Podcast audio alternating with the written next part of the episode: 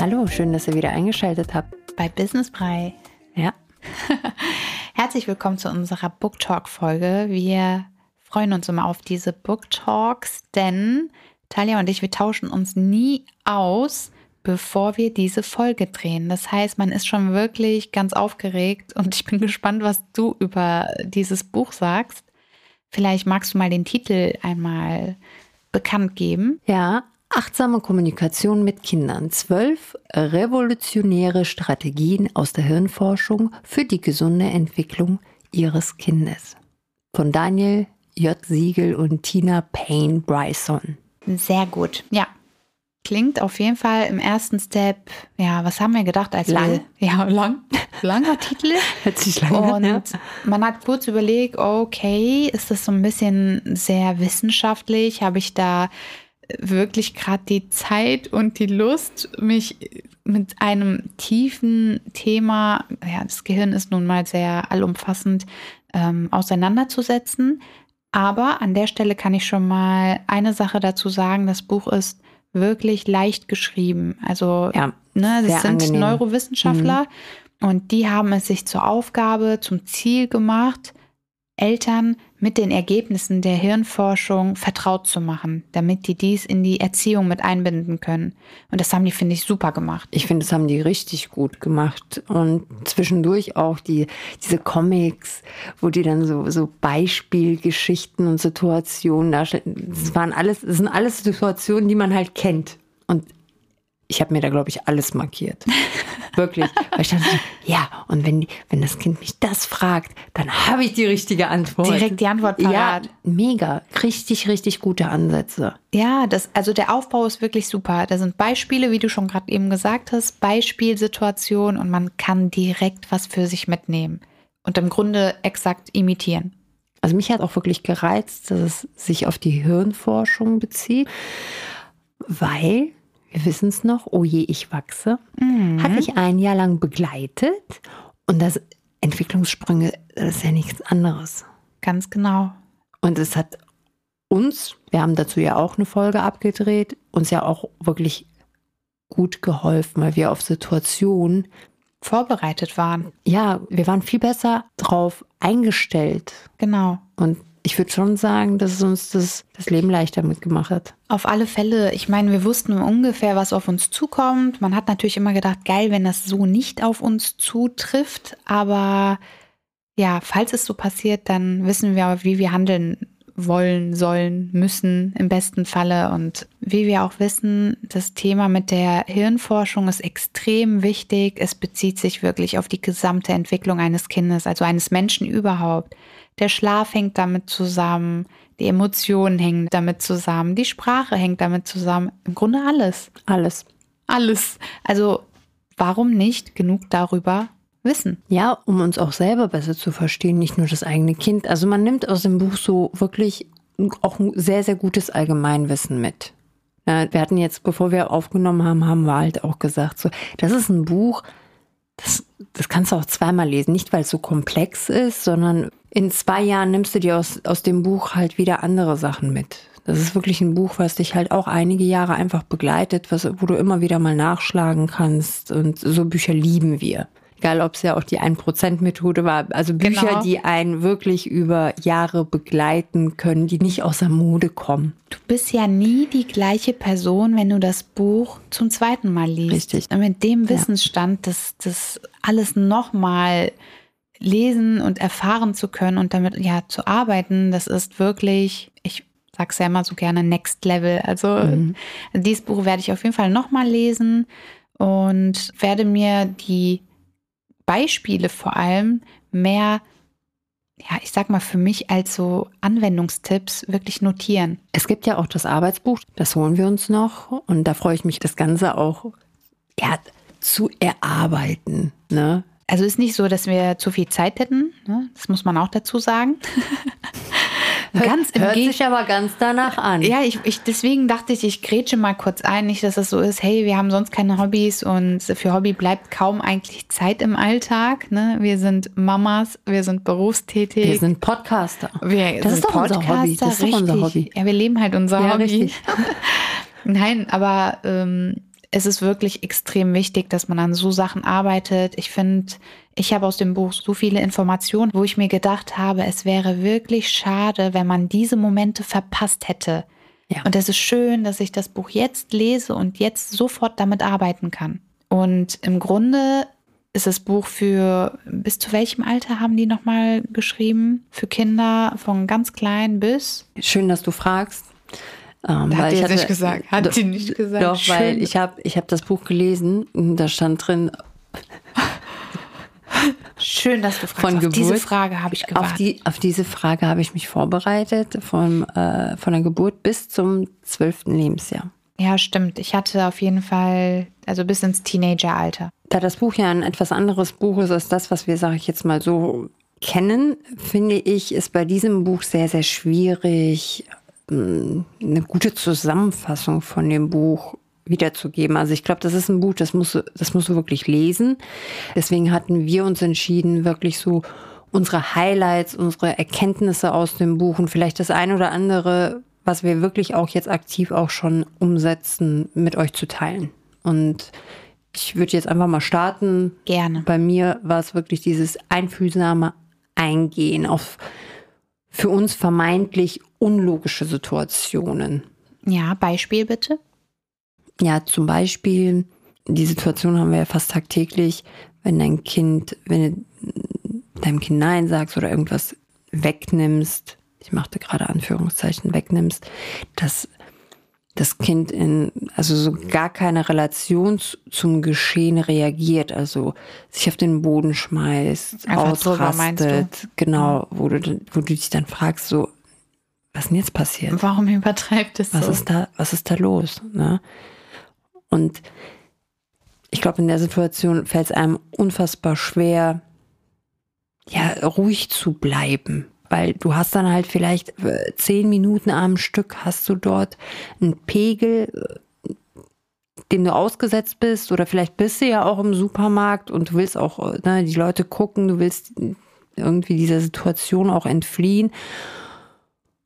Und da fand ich halt dieses Kapitel zu dem Thema fand ich halt so toll, weil da nochmal wirklich, du kriegst Beispiele, du kriegst Tipps, du kriegst wirklich erläutert, was genau dort in dem Hirn des Kindes passiert und das Verständnis überhaupt dafür zu bekommen. Und die Tipps fand ich insofern geil, die Strategie heißt auch verbinden und umleiten, also dass man wirklich dann halt auch dem Kind das Gefühl gibt, hey, die Mama versteht mich, die fühlt das gerade auch. Also diese Empathie glaubwürdig und dann halt auch wirklich nicht nur zu verkaufen, sondern in dem Moment das Kind wirklich zu verstehen. Und das Tolle an dem Buch ist, es gibt ganz, ganz, ganz viele Beispiele. Also es wird erstens gut erklärt und dann gehen die aber sofort bei jeder Strategie sofort in die Praxis. Und es zieht sich halt nicht. Es ist nicht trocken, es ist sehr gut und einfach beschrieben. Auch wenn Fachbegriffe fallen, fand ich jetzt nicht anstrengend. Und eine Erkenntnis für mich war jetzt zum Beispiel, sorry, habe ich dich unterbrochen? Nein. Okay, das fiel mir jetzt nämlich sofort ein.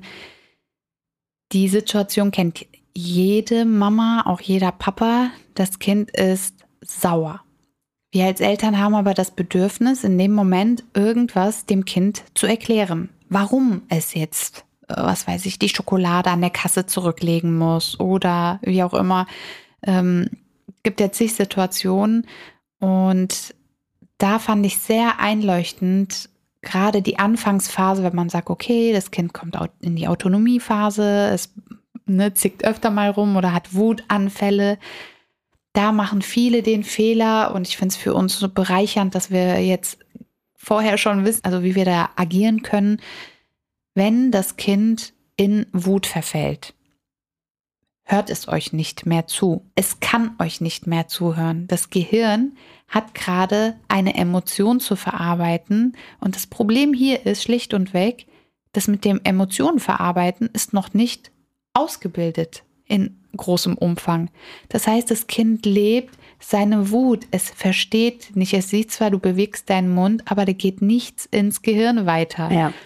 Dementsprechend ist es genau das, was du gesagt hast, wichtig, sich mit dem Kind zu verbinden. Manche Kinder mögen hier den Körperkontakt, dass man einfach die Hand auflegt, auf den Rücken, auf die Hand oder die Hand hält.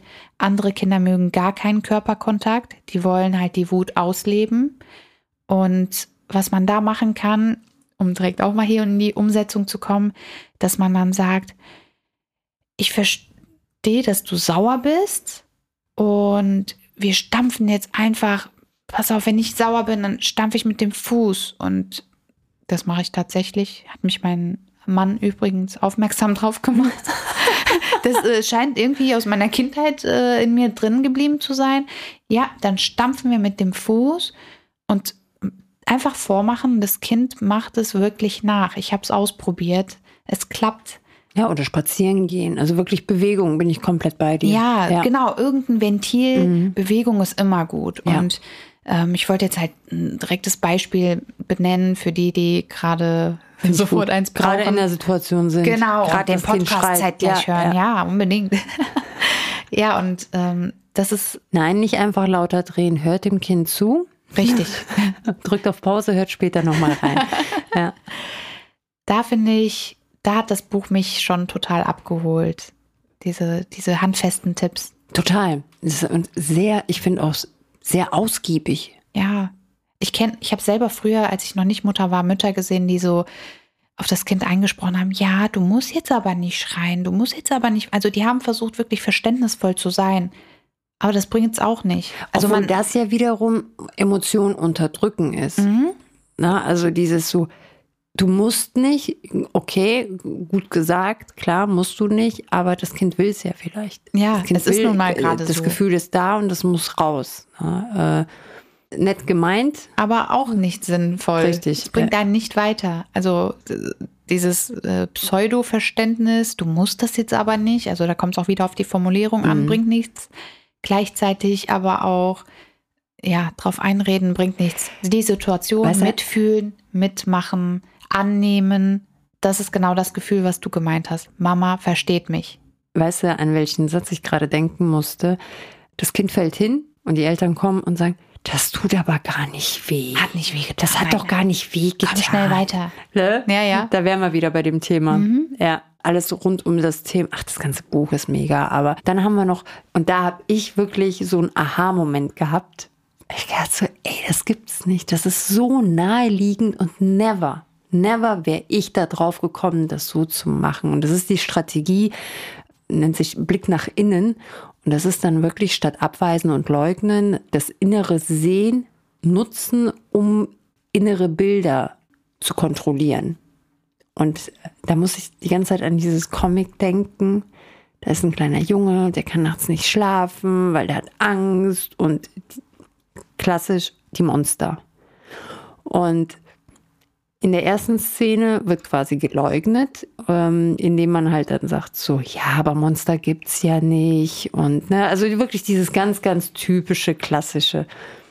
Und den Vorschlag, den die dann angebracht haben, ist, ich mach's spannend, ich weiß, aber der ist so mega, weil Kinder haben nun mal die Fantasie und die sehen, wenn die sagen, ja, da ist ein Monster oder das und das, die sehen, die haben Bilder vom inneren Auge und für die ist es halt deren Realität. Ja, Fantasie. Ja, und dann wurde halt gesagt, ja dann, in dem Beispiel ist der Vater dann in selbe Situation hingegangen, hat gesagt so, ja, wie sieht denn das Monster aus?